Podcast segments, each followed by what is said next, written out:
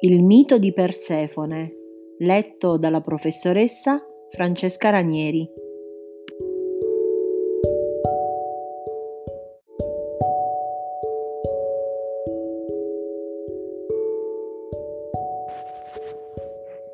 Buon pomeriggio bambini.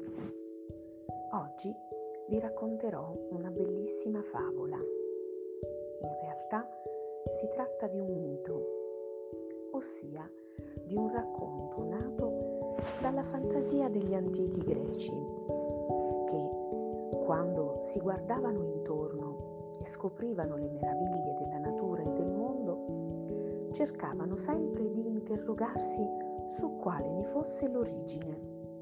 E così la loro fervida immaginazione ha dato vita a antichi racconti che si perdono lontano nel tempo e risalgono a tanti secoli prima di Cristo. Oggi vi racconto la storia della bella Persefone, una fanciulla stupenda, figlia della dea Demetra, la dea delle messi, del raccolto e del grano. Un giorno, mentre Persefone si trovava piacevolmente a giocare con le sue compagne sui prati verdeggianti della Sicilia, improvvisamente si aprì una voragine e da lì uscì rapidamente sul suo carro da guerra niente poco di meno che Ade, il dio degli inferi. Egli si era invaghito della bella fanciulla e senza chiedere il permesso a sua madre, decise di rapirla per farne la sua sposa e la regina del suo regno. La fanciulla si trovò improvvisamente tra le grinfie di Ade. Urlò, ma le sue compagne lontane non la sentirono. La voragine improvvisamente si richiuse e nessuno seppe dove Persefone fosse finita. La madre, a sera, non vedendo tornare la sua bellissima fanciulla, interrogò tutti i conoscenti per sapere che cosa avesse fatto, chi avesse visto la sua bella fanciulla, ma nessuno seppe darle una risposta.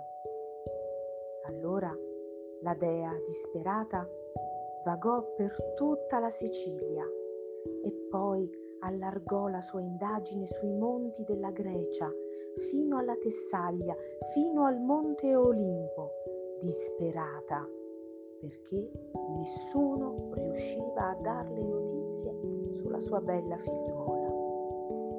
Poiché era disperata, piangeva giorno e notte, tutta la natura appassiva con lei.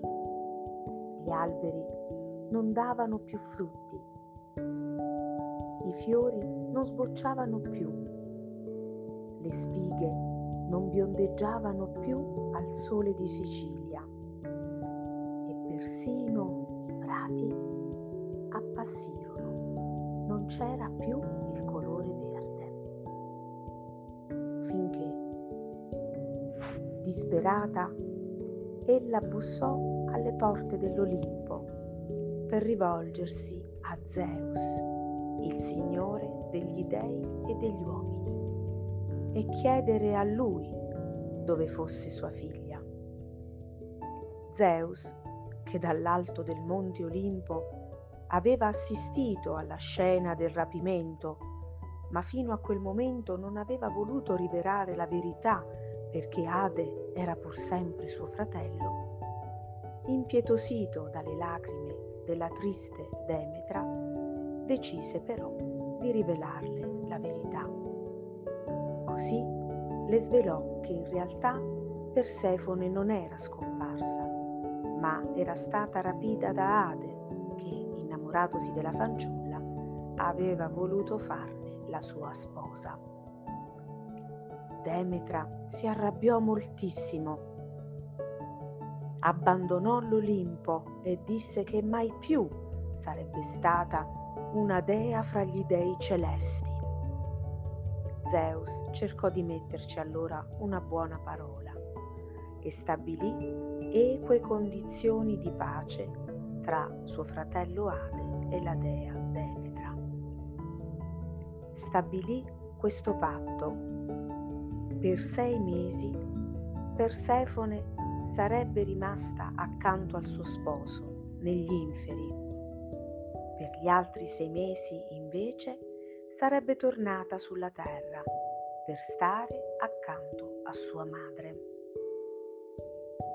In questo modo, nel periodo dell'anno in cui Demetra è costretta a stare senza sua figlia e quindi è così triste e piena di pena per non poter riabbracciare la sua adorata Persefone, la natura perde i suoi colori, languisce si spoglia di fiori, frutti e colori.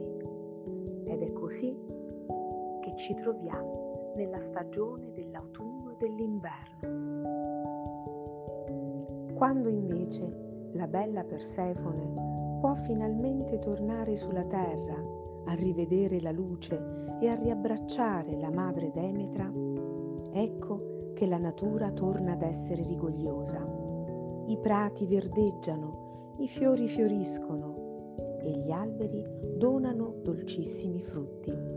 È così che la natura saluta la felicità di Demetra. Quando poi, a giugno, tornano a biondeggiare le spighe nei campi, si è arrivati finalmente alla fervida estate. È così che gli antici spiegano l'origine delle stagioni dell'anno.